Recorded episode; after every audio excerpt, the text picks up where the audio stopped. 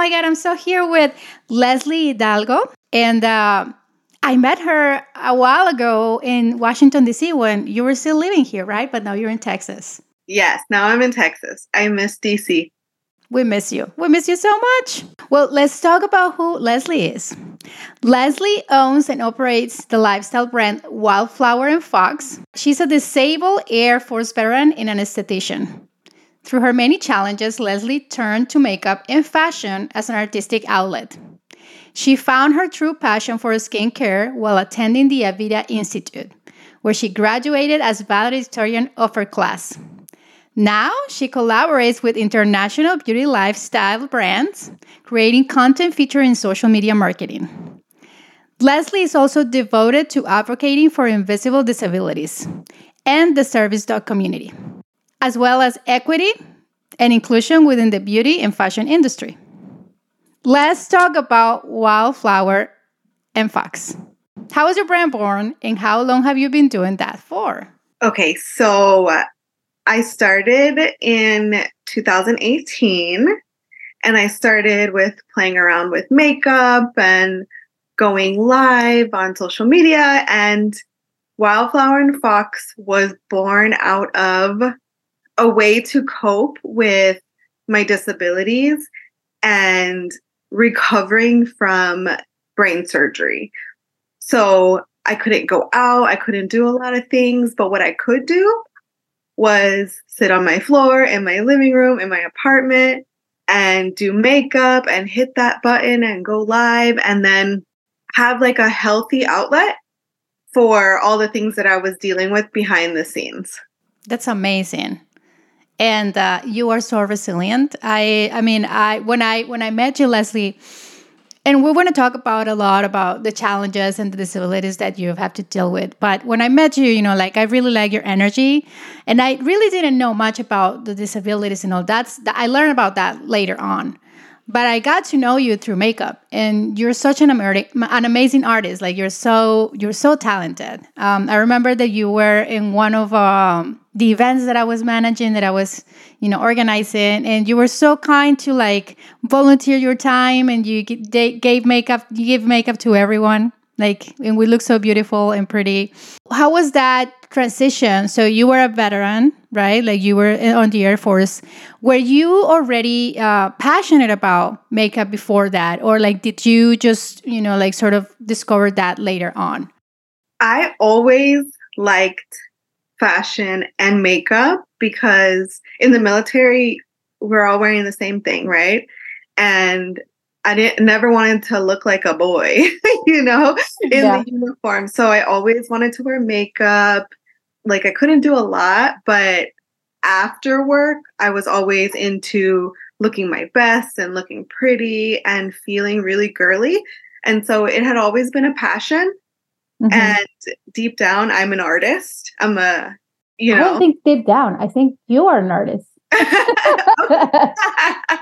Not deep down, honey. Like it's it's it's it's out there. It's out now. but back then it was like inside hiding. And then so that was kind of my outlet. And then I started doing the the glitter at yes. And all over the place and just that was beautiful for me. It was like it fed my soul. Yeah, you were like the glitter lady of this. That's that's how I remember you, the glitter lady. That's uh, that's incredible. So, um, and then when did you move to Texas? Because I, I, it's a blur for me now. Like right in December of 2019. Okay, so like Wildflower and Fox was already something that you were doing when you were here, mm-hmm. and you're continuing to do that now in Texas, right? Yes. Uh, and are you just focusing on like doing lives and you know like just social content, or do you also connect with people? You know, like on in-person events, or like what's what's the goal for Wildflower and Fox? So I do makeup every now and then. Mm-hmm. I'll have mm-hmm. like a little client on the side, but um, because I am in school and I'm so busy, um, I normally connect with people online, social media platforms, and I started my own skincare company. What? Amazing. Yeah, what's, the, so what's the name of the skincare company? What is it? Wildflower and Fox. oh, it is Wildflower and Fox. So it continues to be the brand. Congratulations. Yes. So when did you launch that? In 2001. In February of 2001, I got my LLC. So my company is like very young. You mean 2021? 221? Yes, Okay. 2021. Yeah. 2021. I Yeah, like, did I say 2021? That seems like, yeah. Oh my gosh. I haven't had enough coffee. hey, you know, have your cafecito. Drink it. Yeah, 221 is like, oh, 2020, 221 seems like, seems like a long time ago. Hi, Dios. Okay. 2021 is, uh, it's very young. It's very young. Yeah, just two years old. Mhm. Um, I have six products out. I just recently launched a product and then I'm constantly in product development in my head, like what's next, staying ahead of the trends and the Yeah. skincare is so important to me. I love it. That's so cool. That's amazing. Congratulations on that. That I wish you the best and I have to go and look at your products. I mean, I have to see what what's out there for me. yes. Um so you talk about your content being focused a lot on advocating for invisible disabilities. I know that's something that comes from your own experience, right? Um, but um, you know, like from what you feel comfortable sharing here, like what is uh, like could you share a little bit more about what is that personal story and you know why is it so important to you that people are more aware about um, you know like uh, invisible disabilities Okay, so in 2014, I went to a CrossFit boot camp and I overdid it. I was like crazy. I was like so fit, you know, I was in the military. And so I was like, yes, this is my thing. I can do this. And then I got really sick after that, after exercising so hard. And I thought, okay, maybe I'm dehydrated. I just overdid it. I need a few days to rest and I'll be fine. Well, turns out that I overdid it to the point that I didn't ever recover. And that's because I had I have a neurological condition called Chiari malformation and that's where the Oh. cerebellum, the back Mhm. of your brain, dips down into your spinal column and it just stops the flow or slows down the flow of spinal fluid. And usually, um, when you're diagnosed at a later age, it's one event that happens that sets it off, and then you never really recover. So that oh my was, goodness yes, so was that the thing that triggered it yes, oh wow that's insane yeah. Uh, oh, wow. and from there, Mhm. um, I went blind in one eye one day and I fell down my stairs. I injured myself further. I was having these crazy headaches that I could not resolve with just like a pill. So then I went and I saw a doctor. I went and saw a neurosurgeon, and he said, You, in fact, have Chiari malformation and you're a good candidate for surgery. So, with that, I had a cranial decompression. They cut a three inch, basically, like sliced the back of my head open. oh took took a piece of my skull off to decompress Mhm, my brain. And I was recovering from that. And then 18 months later, I had to have a second surgery, which um, is for something called aqueductal stenosis. Mhm. And that is the narrowing of one of my canals in my brain, which again was another spot that was slowing down the spinal fluid. So then they had to place a device in my head, Mhm. okay a shunt. so it's in there It's in Yeah. the head. Okay. And there's a tube that goes down and drains the spinal fluid into my abdomen. Oh my goodness, Leslie, you're a trooper. That is wild. And and so yeah, and so so you've been dealing with that since 2014. hmm Um, how was I mean, of course, you know, like you said that it will never, you know, like you will never recover from that. But how was uh, you know, like the like getting from like zero to where you are now in terms of like how how are you are handling, you know, with this, like what, you know, like where you are in terms of like accepting and surrendering to you know like what happened to you and so how was that process difficult really heavy um, i went from being active and having purpose and working to then just being a patient and focusing on healing and this essentially ended my military career at 16 years. I had to retire early. It robbed me of so much, so much. Like everything I worked for. And then I was in a lot of therapy,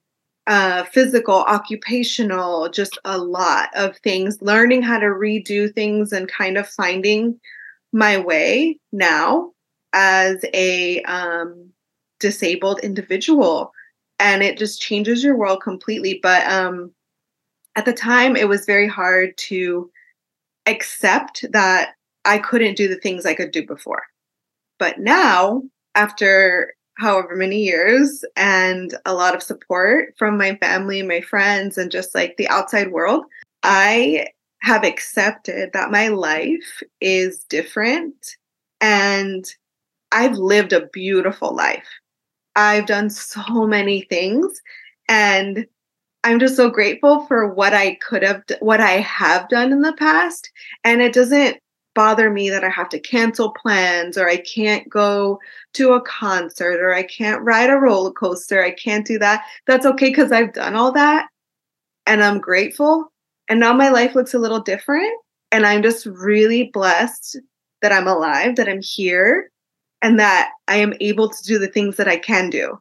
I love it. That's so beautiful, Leslie. I mean, I cannot imagine the uh, the the challenges of you know like getting to where you are now, but that is such a beautiful story of resilience. And I'm so grateful that I get to learn that from you. And, you know, it's an inspiration, not for people only who are, uh, you know, like suffering uh, with invisible disabilities, but in general, just like human beings, you know, like just like examples of resilience. And I think that's just beautiful. Um, so you talk about canceling plans. Is that so? Is that something that happens very often? And you know, like your friends and you know, like people that are around you understand and they support you. Right. So making plans in the future is very hard for me. So because I don't know how I'm gonna feel every day when I wake up. I just hope that I feel good enough to just get through the day. And so I'll have plans and then I'll have to say, I'm not feeling good. Can we postpone? Can we do this another day or can we do something different? It's very, it happens often. And so everybody that's in my life knows like they need to be flexible and it's difficult for me to make future plans and if i'm traveling the days leading up to that travel i have to like take it really easy and mm-hmm. just prep right prep so that you're ready mm-hmm. hey that's that's so good. I mean like you you got to a point where you know what you you have to do and and you know and that's what matters and that's important. And it's and it's wonderful that you have a community that supports you and uh and you know i think that's that's what everyone should be really like regardless right? You know like everyone understand that you know situations happen and arise and uh, it's important to have flexibility. So um, i saw about i saw this video recently about you and your dog coyote um, who i really love i loved i loved the video. So it was a perspective from coyote about how what it feels like, what it is like being a service dog, and what Coyote does throughout the day, and you know how you know she it's it's a, it's a she right? Um so she needs to like be around you and take care of you. I i really love that. And you said that you were going to do a series about that. How is that how is that going? And and what is it what is it like to navigate life with coyote? And you know what are some of the challenges? And to that point, I also want to mention that I saw another video where you were talking about how you were going, I think it was a skating place that did not allow to have coyote inside. So talk to me about the good part, and then let's talk about why it's important for um, you know businesses to understand that this is not just you know a pet that you want to bring in. Right. So Coyote is my lifeline. I love her so much. Um, she's downstairs right now. Oh this is um, she is amazing. So she is a multi-purpose service dog, and so she helps me with mobility, like my balance and um, counterbalance. So if I'm just kind of swaying, she'll come lean up against me. Um, she also has started to alert for medical um, episodes. And recently I've been having some cardiac issues. So that's why I have up my heart monitor. Mm. And so mm. she has been alerting to cardiac events. Like when my heart rate gets really high, she will alert and then I'll check. And I'm like, okay, I gotta go. I gotta sit down. I gotta relax. So having her is so important because she will feel things before I do. And I have to listen to her. Yeah. She's my boss. she is the boss. I mean, service dogs are incredible. They are it's it's I mean and and yeah, and dogs in general like they do they do tend to like know that something's happening ahead of time.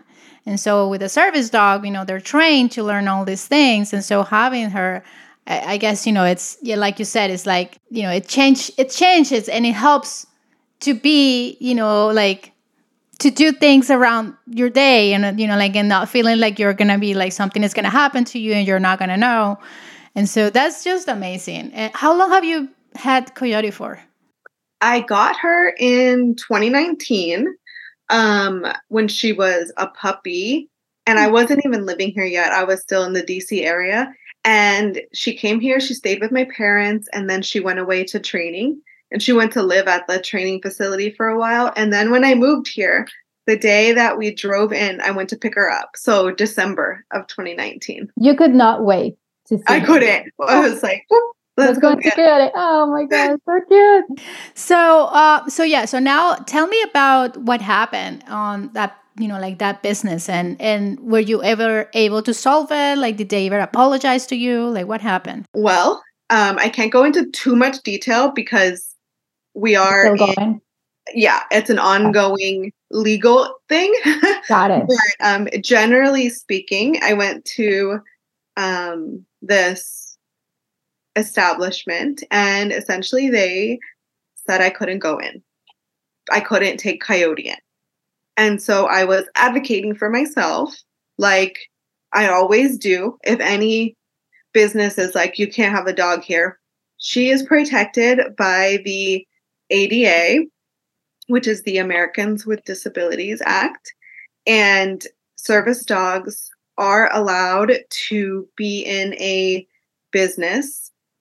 And the only way that they can be asked to leave is if they are uncontrolled, if they are, you know, using the bathroom in the place or just misbehaving in general. Right. Mm-hmm. Then you can ask them to leave, and then that's completely legal. But she's a medical device. So, the same way you can't ask somebody in a wheelchair not to enter your facility with their wheelchair, you cannot ask a person with a service dog to not bring in their service dog.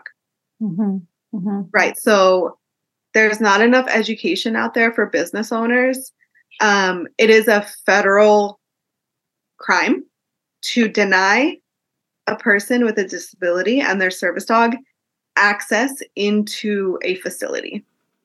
Wow. And and and and they knowing this, they still went ahead and and and and deny you that. That's just incredible. And that's just sad that that you know there isn't knowledge, that general knowledge of this, despite like being a federal law. So I wonder, yeah, I wonder how many cases of this actually happen. I mean, because you like you know like you're you're the first person that I that I heard about. you know i saw that but i was shocked because i understand you know like it, and, and it doesn't really like you, you don't need to understand like the in, intricacies of the federal law because you know like to me it makes sense. Like it, it is a medical device. Like you cannot live without your dog like just the same way that somebody cannot exist without a wheel, wheelchair or you know like whatever uh, you know like medical device that you have. Like it, that's that's you know like you are at you know like threatening someone's life if you're taking that away.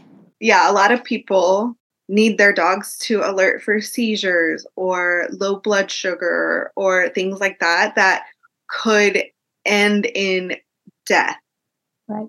and then not to mention the impact that denying someone with a disability access is one it's humiliating two it is just really hurtful and it just causes so much disruption on the mental health side absolutely i mean it's it i can't imagine the anxiety that you have to deal with and it's just plain discrimination you know that's absolutely it's such an ugly feeling I'm so sorry that happened to you, and um, I hope everything gets resolved. Thank you. Thank you yeah. for sharing. You know the little things that happen, and I, I, you know, I know, I know that lawsuits can take a while, but I hope you know, like it gets resolved really fast because I know that happened. You know, like it wasn't super recent, but it, you know, like it, it happened a, a couple of months. Right. Ago, it's al- almost a year. Almost a year. Crazy. Oh right. God. Well, uh, those people, those people need to be. Um, held accountable and they need to learn that that's not that's that's unacceptable that's unacceptable so we talked about being an esthetician and being you know a makeup artist um, and i already said that i love your style so much and i fell in love with your hair and like everything that you do. But i want to talk about the importance of inclusion in the beauty and the fashion industry when it comes to equity and you know like in equity and in diversity. So why is it so important to you? What is it lacking? What needs to change? Well it's important um, being latina right? The representation we don't see it enough. Mm-hmm. and also being a disabled latina that's a whole nother oh, yeah. right? Mm-hmm, mm-hmm. and then so I want to see more people like me or like us, you know, in the space, you know, saying we're here. We are also part of like this groundbreaking moment that we're just trying to crush these beauty standards that exist that are honestly really problematic. mm-hmm. Yeah. Um, yeah. It's very important. And um, especially for those of us with invisible disabilities, um, I think it's important to show that you can be beautiful, you can be different, you can be creative, and also be fighting for your life behind the scenes with with pain and illness and that being disabled doesn't mean that you have to look as bad as you feel. So I love that. That's that's what I live for. Yeah. There is a lot of inequity and you see it a lot in uh, color ranges in makeup. Mm-hmm. There are very few brands that have wide color ranges, and makeup fashion is not one size fits all. Like we are not cookie cutter. So brands need to expand and market to everybody, you know, because then you're just closing yourself off and not tapping into that market of people with darker skin skin yeah. tones, you know? Yeah. yeah. Well, uh, and that's why uh, Wildflower and Fox exist. but you what you're saying is so true. And honestly, that they're just missing an entire new demographic and they're just they're just missing, you know, like an entire new way of making money. And I think what you're saying is true. I think brands need to start uh, thinking differently. And we're seeing some examples, but there needs to be more. And um, and I think you know what you say is so powerful too when it comes to people with disabilities you don't have to you know you don't have to feel you don't have to look as you know like like you are in pain all the time and you know like it's it's beautiful that you can show that and still be an example to people who who might have that encouragement because they might feel so lost they might not you know like know where to even begin how how would i feel beautiful you know like i'm dealing with all of this and so having those stories and having people that can show them you know can show them a way it's it's important and you know like that's why we're here and we want to highlight those stories with latinas be like us because you know we're not a cookie cutter we're not all the same. We have you know like our edges and we have our stories and you know that's why we're here talking about that right? Yes.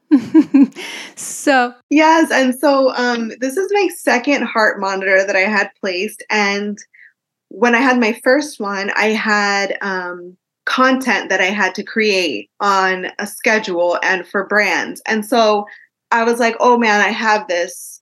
For one second i was like oh should i try to hide it or whatever? And then i was like no no no no no I'm going to create this content for these brands with my heart monitor because this is my reality. And it's the perfect way to have that representation.